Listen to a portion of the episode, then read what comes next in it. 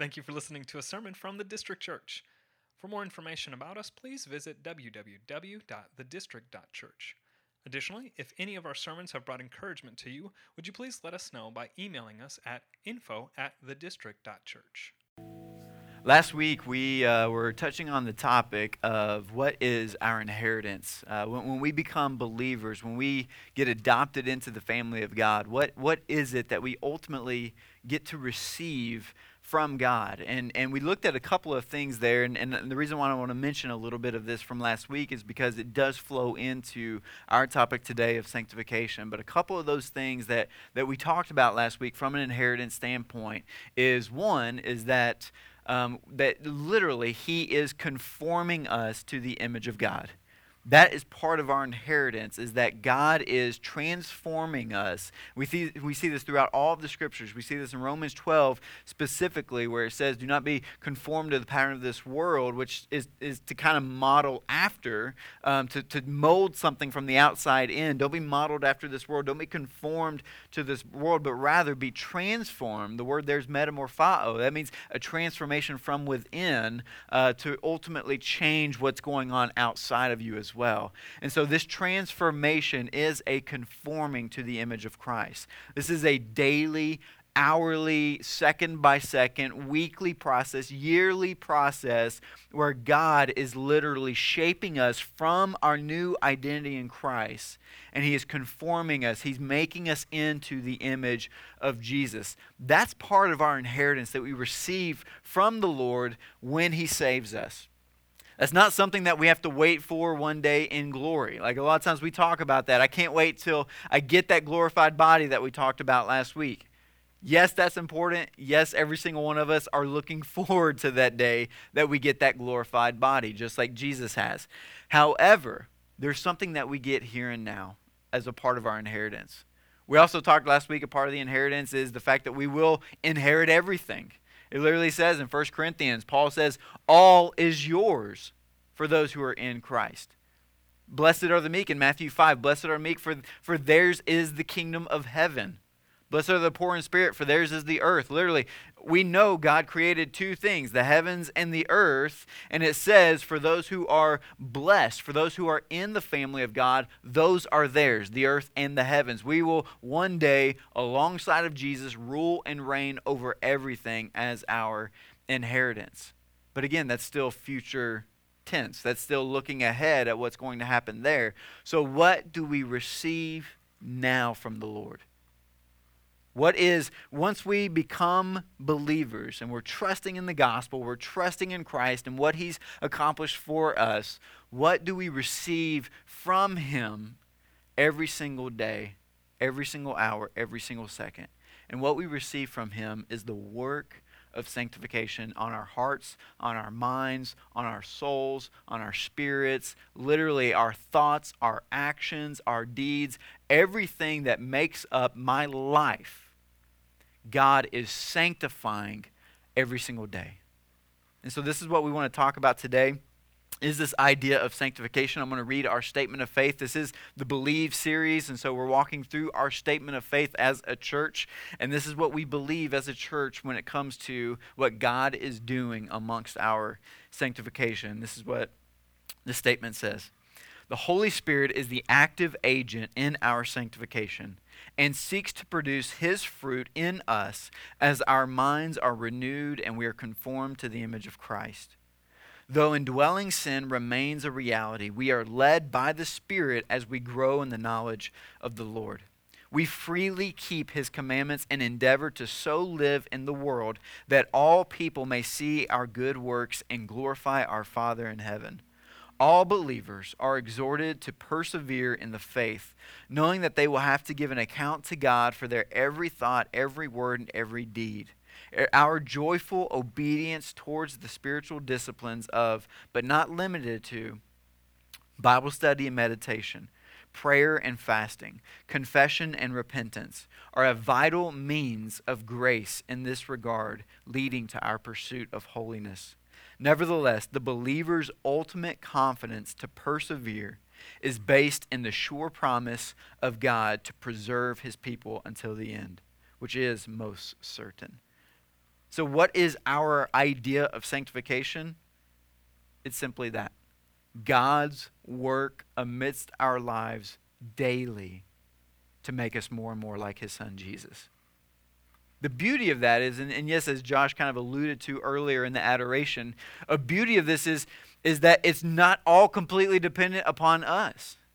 I mean, how many times do we look at the Christian life as our responsibility in order for God to do something for us? Like, what that definition actually is, is just karma. As long as I do something good, good's going to come to me. As long as I do something for God, God's then going to do something for me. And the reality is, if that wasn't true in our salvation, if we didn't do anything to earn God's favor, to earn God's pursuit of us, to earn God's salvation over us, then we're not going to do anything in order to earn God's sanctification in our lives. There's nothing I can do today that would make or force God to conform me more to the image of Jesus Christ. That, the beauty of it, that is completely and totally dependent on what God wants to do with me. That should produce rest in us. That my sanctification is not dictated upon my will, but rather the will of Him. The will of the Father who is working in my heart and in my mind and my soul. He's working in the struggles that I have with my own flesh. He's working in the struggles that I have with my indwelling sin. He's working in those things to reveal those things to me, to both bring to the surface the hope that I'm placing, uh, or the, where I'm trusting and placing my hope in something that's not God.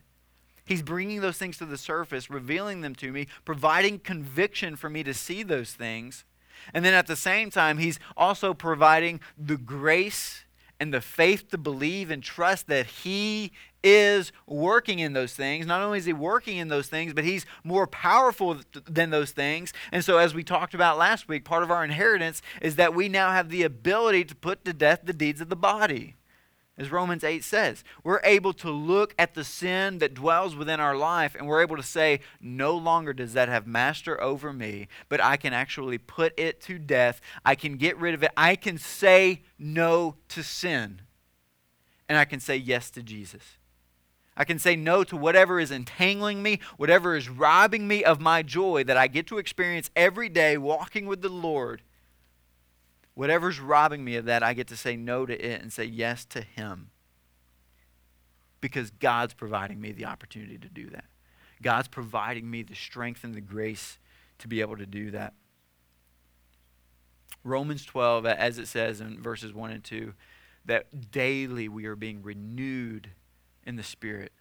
That our minds are being re- renewed daily in what the Lord is doing for us, what God is ultimately producing within us. And the reason why it's daily rather than like, hey, yeah, every Easter and Christmas, the Lord's going to remind us of his goodness, and so let's live on that. No, he's saying daily, I'm, I'm doing this because daily sanctification is at work in our hearts. It's not something where, think about it in terms of, of a gym membership, all right? A while back when we, when we first moved here, we went to um, Planet Fitness and we got a gym membership. If you're anti Planet Fitness, that's fine. It's cheap, all right? Like there, there's no judgment there, so don't judge me, okay? Like that's that's their motto, okay? Um, but anyways, we, we, we walk in, we, we get a, a membership there. Now, Planet Fitness would consider me a member of the family of Planet Fitness, right? Primarily because I give them $10 a month for that membership. But they consider me in the family. Now, am I going to benefit anything from that family if I don't work out there? Like, if I don't participate in what's going on there on a daily or weekly, maybe a couple times a week basis, am I ever going to see any fruit from being a part of the family? No, I'm not. But yet, so many times we as Christians, we say we're a part of the family, we're a part of the church, we attend this church, we attend that church, yet there's, there's no transformation happening within us. There's no conforming to Christ in us because daily, hourly, second by second, we're not tapping into all that God has for us when it comes to working out our sanctification. Now, I am starting to talk about a little bit of responsibility here. Because the reality is, if I never pick up my Bible, I'm never going to know more about who Jesus is. There's not like like how Jesus revealed himself to Paul and there's this divine revelation. Like that's not happening anymore. Because it doesn't have to happen that way anymore. He revealed to us through the prophets of old, through the apostles of the new, He revealed to us all that God wants to use in order to work out our salvation from justification to glorification, as He says in Romans 8. God's working out that entire process, and the way in which He's working that out is through certain communication forms that He is using with us, primarily Bible and prayer. Bible and prayer. When we say we're conforming to the image of Christ, okay, Christ has an image. Christ has a, a, an identity. Christ has ways in which he thinks, he has ways in which he speaks, he has ways in which he serves, he has ways in which he interacts with other, uh, with other people, he has ways in which he deals with sin. He has ways in which he deals with temptation. He literally has ways in which he deals with everything that we experience every single day. How then do I get to know those things that Jesus experienced? He's provided it to us in the Word of God. The Word of God is one of the primary ways in which God sanctifies us on a daily basis. Just like on a daily basis, in order for you to survive, You've got to eat food, right? You've got to drink water or root beer. Like you need those things in order to survive. Try going without for 40 days and see what happens. It's not going to go well for you. Same thing is with our spiritual soul. As we are growing into the image of who Jesus is, we have to feed that image. We have to feed that identity. It's what we, we often say it's becoming what you already are. When we become Christians, He deposits within us the full identity of Jesus Christ. So that when God looks at us, He says, This is my son or this is my daughter in whom I am well pleased. That happens at salvation, that happens in an instance. The beauty of that is that from that moment on, we will never disappoint the Lord. He will never be angry at us. He will never be frustrated with us. Why? Because all of those types of emotions are poured out towards sin frustration, anger, wrath, all of those things have been poured out on Jesus Christ on the cross. So, my past sins, my present sins, my future stumbles, all of those things, God's wrath has already poured it out on Jesus on the cross. Therefore, when He saves me in that moment, I am infinitely pleased in God's eyes. Never again will I upset Him. Never again will I disappoint Him. However, do we not think daily at times that we're upsetting the Lord? Daily at times that we're frustrating Him? Daily that he's upset with us. And what do we want to do? We want to run. We don't want to go to the Word of God. We want to run from the Word of God because it's going to reveal the fact that we messed up, that he's upset at us, that he's mad. And that's, that's not the truth. All that is, is Satan and the enemy looking at us and telling us, your parents in the garden, when they messed up, what they do? They ran and hid. That's exactly what you should do. You should run and hide because God's going to be upset with you. He's going to come after you. And what does God do? God shows us the picture of the prodigal son when he says, No, you are my son. You will always be my son because of what I've done with Jesus Christ. And because you're my son, it doesn't matter how often you squander the inheritance, it doesn't matter how often you squander anything that I have done for you. I'm going to run to you and I'm going to clothe you and I'm going to put rings on your fingers. I'm going to throw a party, a celebration because I'm already pleased with you. You already possess everything that you need in order for me to be pleased with you. So let's begin working that out now. Let's begin helping you grow in this identity that you already possess.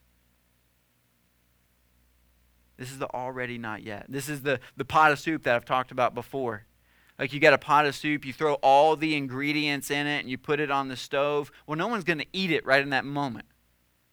No, it needs to take some time to, to crock pot, as we say in the South. Like it needs to take some time to, to work itself out and get all those flavors intermingling with one another so that it becomes eventually a delicious meal to partake of. The same thing is with us is he's deposited all the ingredients of what it means to have love and joy and peace and patience and kindness and goodness and gentleness and self-control. All the fruit of the Spirit is already within us. So now he's working it out in us. This is why he's He's called us to stir up the affections of one another, to exhort one another, to encourage one another. When we get off track, He tells us, hey, rebuke each other in love. Go to one another and say, hey, that's not who you are. Who you are as a child of God, and the way a child of God acts and thinks and responds is this way. It's not condemning one another but rather it's just reminding each other who we are in Christ and saying, hey, hey, that doesn't lead to joy. This leads to joy. This leads to, to getting to experience Him in a fuller way every single day. We're after joy. Sanctification leads one of two ways. You're either going to be sanctified by God on a daily basis, receiving joy for that day, or you're going to run from God and rob yourself of all the joys that were meant to have, that you were meant to possess for that day grieving the Holy Spirit as a believer in Christ is not Him pouring His wrath out on you when you sin. It's Him coming to you and saying, Man, you missed out today. You missed out. You, you took this temporary sin for instant gratification, where if you would have trusted me here and persevered, even though it was painful, if you would have persevered here, man, the joy that you would have received on that day would have been beautiful. Beautiful. Think about it. I mean, like, the reason why a lot of people don't go to the gym is because it's discomfort. but no one, after going to the gym over the next couple of days, is thinking, man, I wish I would have never done that. No one ever thinks that, unless you, like, broke your leg there. But like no one ever thinks that. I mean, like this, this, there's a strange pattern to this idea of sanctification. It's difficult process. Think about listen to all these different examples.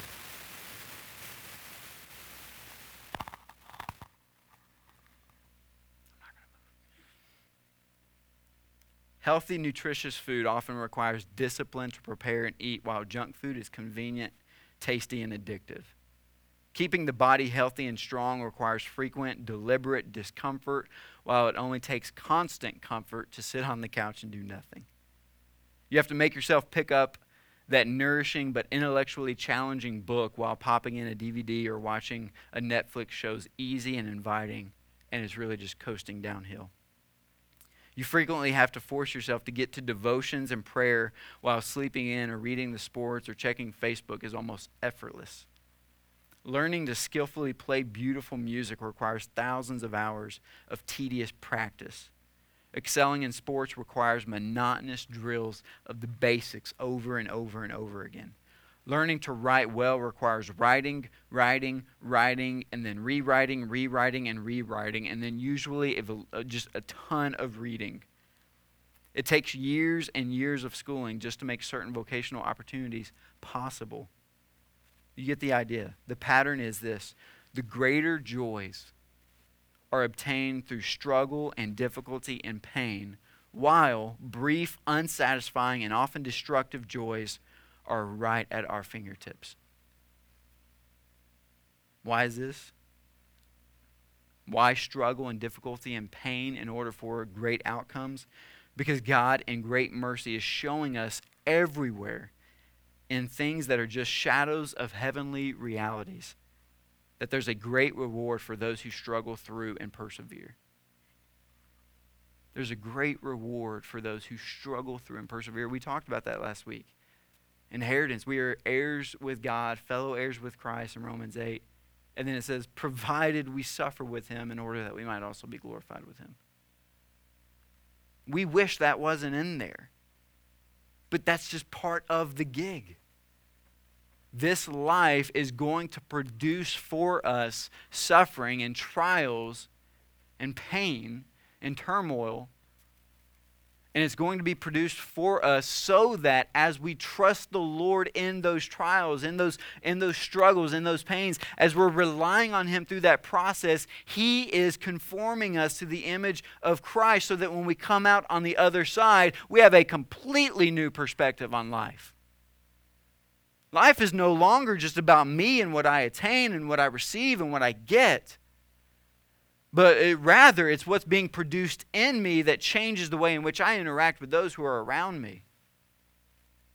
Nowhere in Scripture, other than when Paul is talking about his relationship with Jesus, does he talk about joy and what he's receiving other than his interaction with others. Constantly, he's saying, Make my joy complete by interacting with others ultimately coming to the conformity of Christ. Like when he's praying, when he's writing letters to the other churches, all he's constantly telling them is what gets me excited is seeing you trust in Christ, seeing you come to Christ. What, like I don't care. Like in Philippians chapter four, um, verses sixteen through nineteen, Paul's writing to to the church in Philippi, and he's thanking them for the partnership of helping him plant the church in Thessalonica. He's saying, You sent me resources, you sent me gifts in order for me to go to the Thessalonians and plant a congregation there, plant the gospel there. And what Paul says is, I'm not thanking you for the gift that you gave me, but rather I'm thanking you for the fruit of that gift, which was namely Christ being proclaimed and people coming to know him in Thessalonica. It'd be so easy for us just to say to partners who support our church, thank you so much for sending money to support our church plant. No, no, no. The way I respond to them is thank you so much for the disciples who are being made in Indianapolis because of your support to us. Because that's what we care about.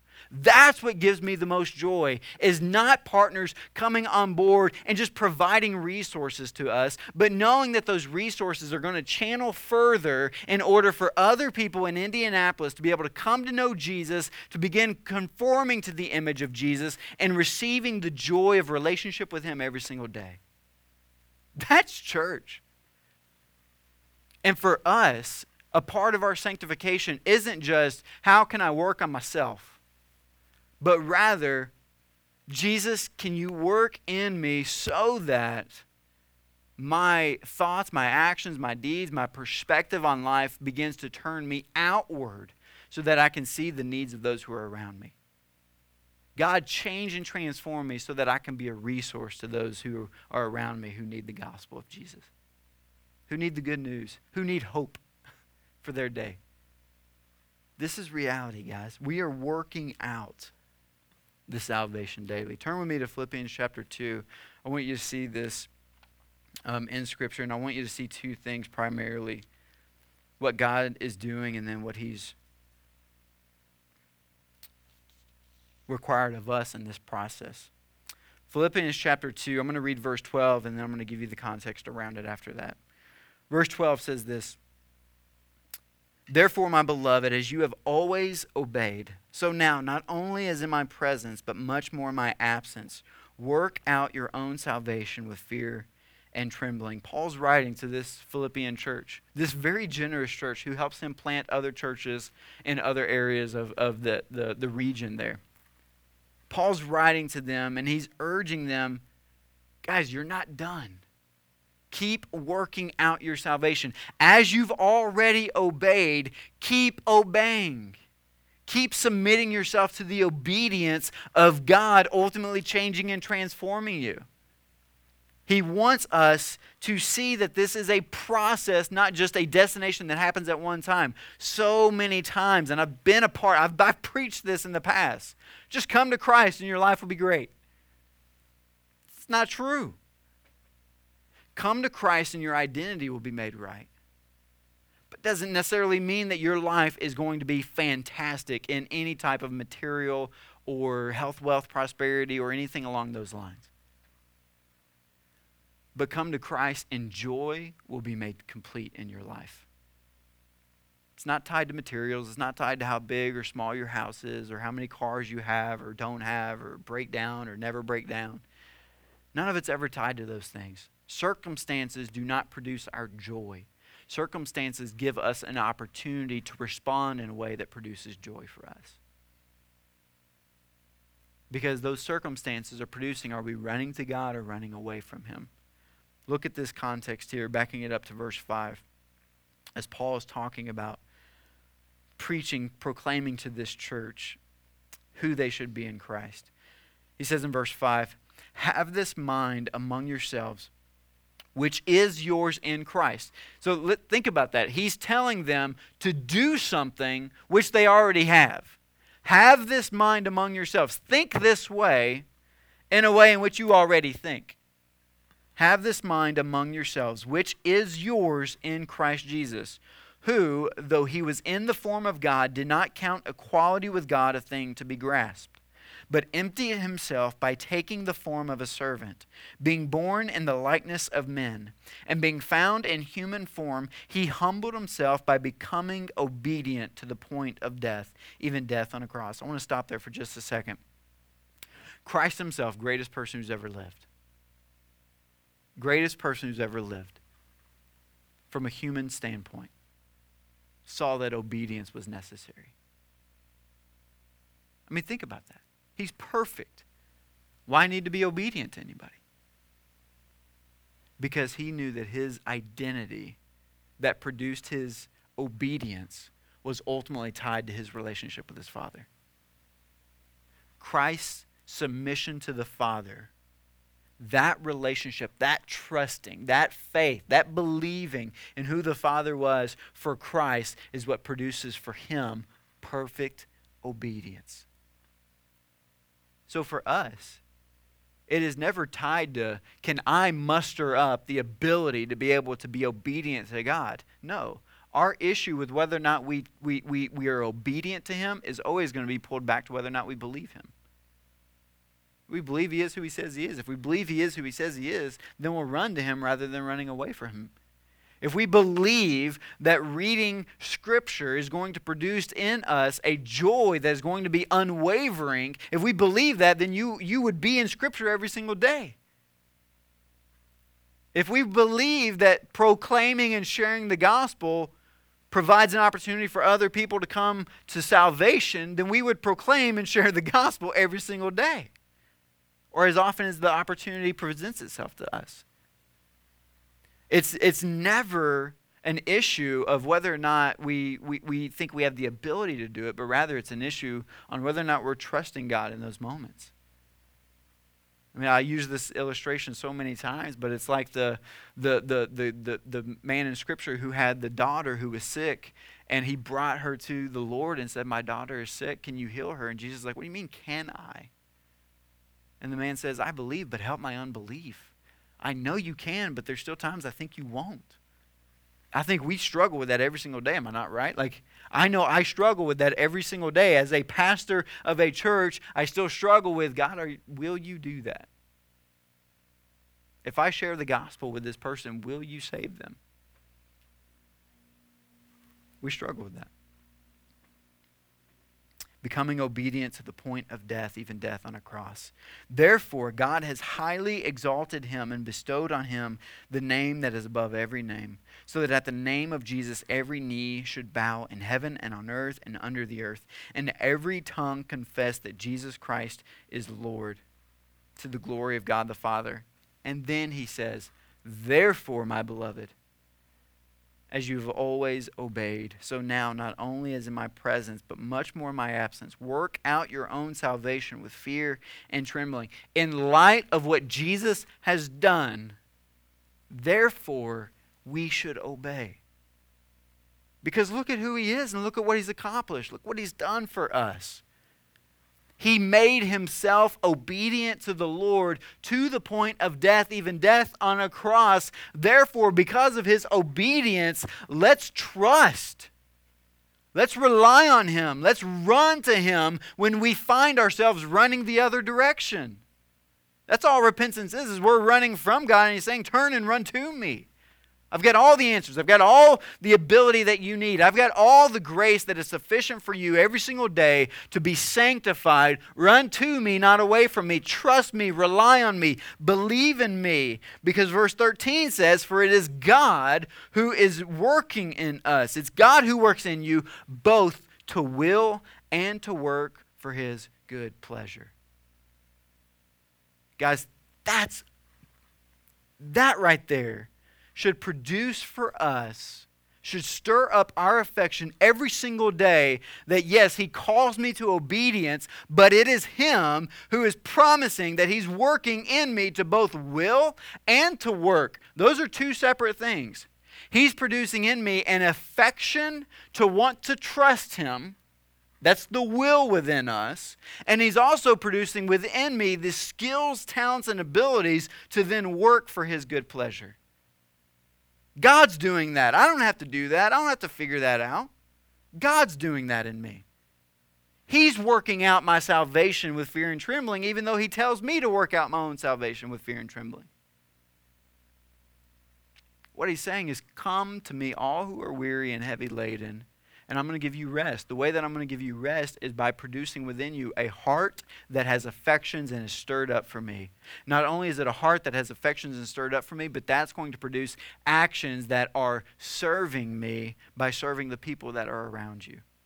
God's producing those things. And then he draws us to Scripture because Scripture gives us the design in which our hearts are to have affections and the way in which we are to work out um, loving those who are around us.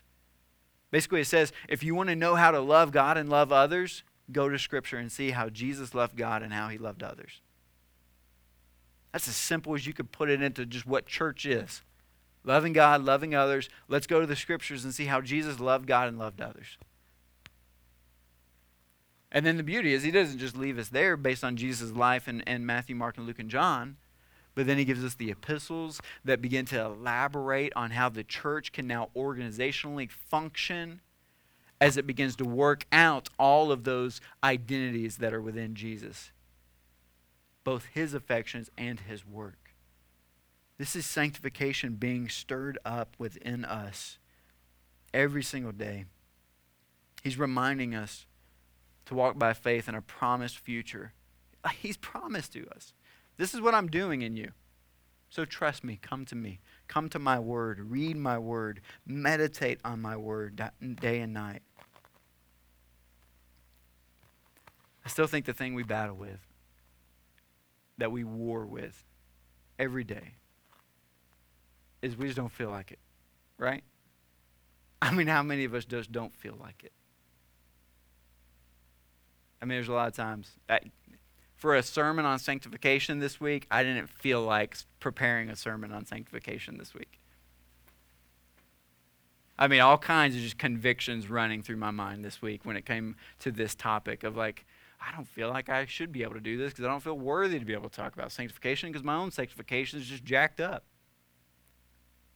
Because I, I feel myself daily warring with ambition. Like, do I want to? Well, of course I want to do this, but now I don't feel like I want to do this. Well, now I'm, am I now struggling with how I feel? And I shouldn't all be all about feel. It should be about knowledge. And so now I'm worrying with knowledge. Well, do I have enough knowledge? Because my knowledge isn't producing feelings within me. And it's just this constant cycle around me. And God's thinking, chill out. chill out. I'm working in you. I'm moving. It doesn't matter how much scripture you read based on how much I'm producing within you because the beauty is is I've put people around you who are preaching scripture into you every single day. I've, I've given you sermons and messages that you yourself are going to have to practice, even though when you preach it, you're not doing it. Every single day, the Lord is having to provide me a grace that I'm right there with you guys, figuring this thing out called sanctification. And the beauty is, is it doesn't have to be figured out today. Because he's going to be working in me tomorrow, and he's going to be working in me the next day, and he is working in me right now. Even though right now I find myself, I find myself in a season where I'm just weary. I find myself in a season where where I'm looking around and I'm looking at our church as a we moved here just over 2 years ago and we started a small group in a house about 18 months ago and we launched in this theater just over a year ago and I'm finding myself looking at it thinking man are all the days going to be like this? Are all the days going to be just uh, difficult and str- like just juggling everything that's around me? And having to wear so many hats like i don't get the i don't get like all my other friends who have these large churches who get to wear one hat and they're like i get to spend 30 hours a week planning on a sermon what does that even look like if i spent 30 hours a week i'm going to work a 70 hour work week because there's so many other things that i got to juggle when it comes to planting a church and I began thinking about those things. And then this week, in God's working out my own salvation and working out my own fear and trembling, good old Timehop on Facebook produces this picture for me. And Josh, you can go and put it up on the screen. This picture is like two years ago today. This is this is what we were doing. And I'm kind of got the hipster hat going on there. Glad I moved out of that stage, but but when we moved here two years ago from this last, whatever it was, Monday or Tuesday, this is all we knew of Indianapolis. These were the only people we knew Ryan and Drew Wilkins and Alexa and Jordan Duran. We met the Wilkins literally within about three weeks of, of being here. Actually, when we met them, we didn't even have Ezra yet. Kelsey looked like what she looks like right now. And at that time, like I look back on that and I'm like, wow. Even though that was two years ago, God, you've done a lot of stuff. You, you've gone from six and a half people to 46 people, 47 people. God, you are you are working this thing out amidst us and I even though I feel weary constantly, maybe that weariness is meant to produce within me a, a greater reliance on what you are doing because if I didn't grow weary, maybe I would be thinking, I've got this, we're good. But God, you're working this thing out. It's slow growth. No one in this room is surprised by that. Church planting is slow growth, especially when you parachute in a city and don't know anybody. It's slow growth.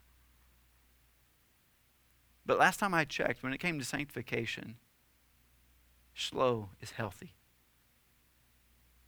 Slow is healthy. Because I would count any one of those people on the screen as best friends of mine at this point. I would entrust our children to them. In, in times where where I just need a word of encouragement, I need exhortation, I would absolutely give them a call and say, I need, I need something. Like, just come over, give me a hug, bring me a, some food, like, give me some scripture. Like, I, I need something in my soul, and I guarantee they would be there for it. That doesn't happen within a month, that doesn't happen within six months. That happens slowly over time, investing in one another. And guys, for us as a church, I, get this question from you more than any. What, what's next? And what I say and what I keep saying is, you are what's next. I'm not going to move on to some type of marketing strategy. I'm not going to try to, to, to make this thing fancy. I don't even know how to do that that's not in my giftings and abilities to be creative and illustrative. But what I know to do is go to the scriptures and look at who Christ is and say, This is who Christ is in you. And so let's go there. Let's get to the soul level. Let's get to the heart level. Why are you trusting these things rather than trusting Christ? And how can we begin multiplying that? How can we get you trusting in Christ greater in these areas so that when other people come around you, you're able to pour into them in the same way? And we begin multiplying that type of idea. How can we love and serve one another and help in this process of sanctification daily? Our exhortation of one another, our spurring one another on to love and good deeds. Like, think about that passage. Spur one another on to love and good deeds. So, part of my role and my responsibility is to, to help do for you something that God's already doing in you. God's already willing and working in you, and those two things are tied to love and good deeds, yet He wants me to also encourage what He's already doing in you. All that is, is me just reminding you hey, God's working in you. Hey, God's there. God's already dealing with whatever circumstances are going on in your life right now where you feel inadequate, where you don't feel equipped, where you feel like the pains and just, just life in general is just weighing down on you. God's already in that, working. He's already sanctifying, He's already setting you apart. Because He's producing something in you that is going to receive the utmost joy that is to be had. We each need it. We need it every single day. What that really boils down to is the heart of intimacy with the Lord. And and here's here's kind of the way we're closing early today, but here's kind of the way that I want to to finish this out when it comes around the idea of intimacy. You have total freedom total freedom in your relationship with God on the amount of time you spend with Him when it comes to reading His Word, when it comes to meditating, when it comes to fasting, when it comes to praying, any of those things. There's no prescription that we have to give you as leaders to say here's what you should do on a daily basis. Like guys, I'll be I'll be one of the first ones to tell you um, and, Jen Wilkins, she's a writer uh, down at the Village Church in Texas. Um, she she actually put out a video blog just recently uh, that said one of the worst things that you can do for your Christian life is have a 10 minute quiet time. One of the worst things that you can do for your Christian life is devote 10 minutes a day as a quiet time. Because think about that just from a physical standpoint. I'm going to I'm going to eat 10 minutes a day and that's all I'm going to do. I'm not going to survive on that. Or you have 10 minutes to be able to drink some fluids. That's it. That's all you get 10 minutes. Drink some fluids, eat some food. We've compartmentalized Christianity down to this idea of that we can fix everything in within 10 minutes, and God's then going to move in that time in order to then change our entire day. And that's not true. That's not a reality. That's why we went through the Abide series throughout the summertime, is because we have to yearly, monthly, daily, hourly, minute by minute, second by second, have reminders of who Christ is in our lives. The reason why 10 minutes doesn't work for me is because if I do 10 minutes at 6 a.m. in the morning, which never happens, if I do 10 minutes at 9 a.m. in the morning, by 1 o'clock in the afternoon, I do not remember. I do not remember what I read or what I prayed. And so, one of the disciplines that I do for myself is that I actually set reminders. When I read in the morning, I'll then use my little personal assistant Siri and I'll say, Siri, at 1 o'clock, remind me of this truth. And then at 1 o'clock, it'll pop up and Siri's preaching me the gospel. it's beauty. But rather, what Jen Wilkin would say is instead of trying to do 10 minutes a day, take twice a week and just spend an hour with the Lord. One of the reasons why we're so biblically illiterate is because we try to compartmentalize it down to just a verse here or two verses there, and we actually don't get to see the beauty of content, context. We don't get to see chunks. We don't get to see um, characters involved within the stories. We don't get to do inductive Bible study. We don't get to see the meat. We're literally just taking a, a piece of the appetizer and then hoping that that will sustain us throughout the day. So start in chunks and then work your way up from there. Maybe you'll be able to get to a place where daily you're in chunks, but set reminders for yourself. Hourly, daily. Like, for example, on my phone, if you pull up my screen, there's a verse. It's John 15, 1 and 2 still. Is to remind me every single day that I need to, every time I open my phone. And I mean, how many times do we do that? I think they, they said now it's like about a thousand times a day. You'll literally pull your phone out and look at it. This is crazy. But that's a thousand times a day that every time I pull it out, I'm looking and I'm seeing He's our vine. Connect. Connect to Him. Trust in Him. Rely on Him in this moment, in this hour in this weariness that you're feeling, trust in Him. He's working in you. He's, he's already like you have a father. The reason why I love that it talks about the, the father being the vine dresser and Jesus being the vine is they have separate roles. Jesus is the one who we are to connect to and stay tied to in anything and everything because he is our identity. But the beauty is the vine dresser is coming in and saying, He's coming in and he's, he's working, he's cutting off branches that are not producing fruit.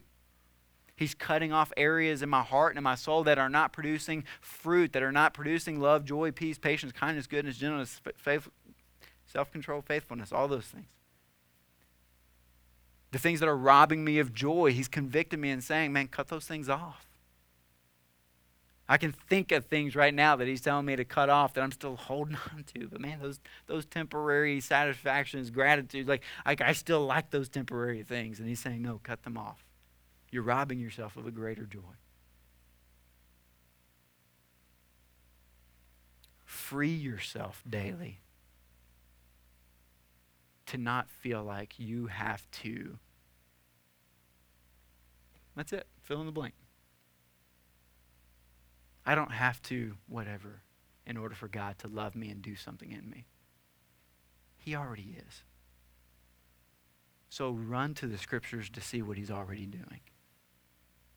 Run to prayer to communicate with Him what He's already doing. Run to others to encourage them what He's already doing. Because we all need that. We all need that. Let's pray. Father, we thank you so much for your love. Because, God, we know that it's out of your love that you are pursuing us. It's out of your love that you came into the domain of darkness. And in the domain of darkness, you found us. And there, we were hopeless. We were helpless. There was nothing that we could do. But God, you came to us and you picked us up and you justified us because of your son, Jesus. You declared us pardoned in the courtroom. You declared us free to go, but the, the great thing is that you not only just declared us free to go, but you adopted and brought us home.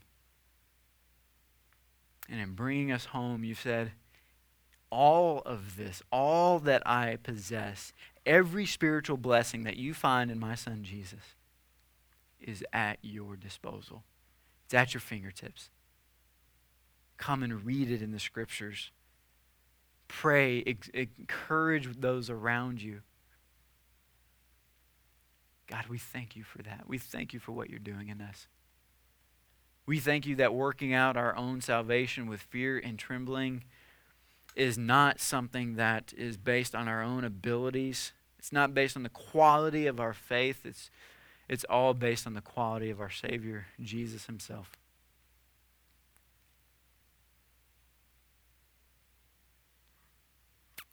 God, you are so good. You are so good for what you do. And as we close out this service, God, we want to give you the praise that you deserve, knowing that we're expressing this worship with half hearted praise because we still struggle with not believing it to be true.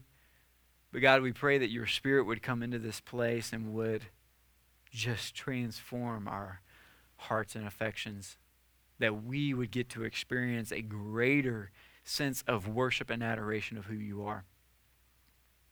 Produce that within us. Move your Holy Spirit within our hearts, within our affections, within our souls, our spirits, our minds.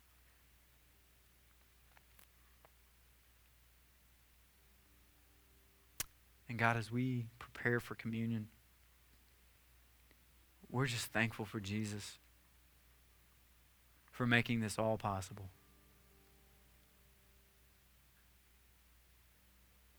He was obedient to the point of death, death on a cross. By breaking his body and shedding his blood, he is the way. He's provided for us all that we need. Help us to grow in that every single day. Help us to be reminded of His sacrifice every single day. Help us to be reminded of His suffering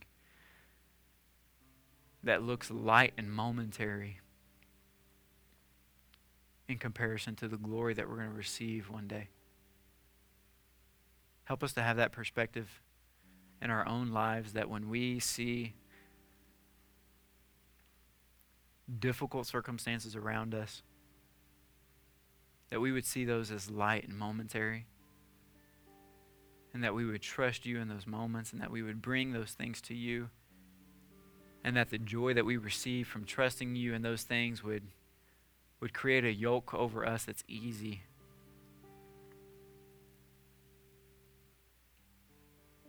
God, let's, let's worship you. Let's praise you. For you are glorious. It's in Jesus' name we pray. Amen.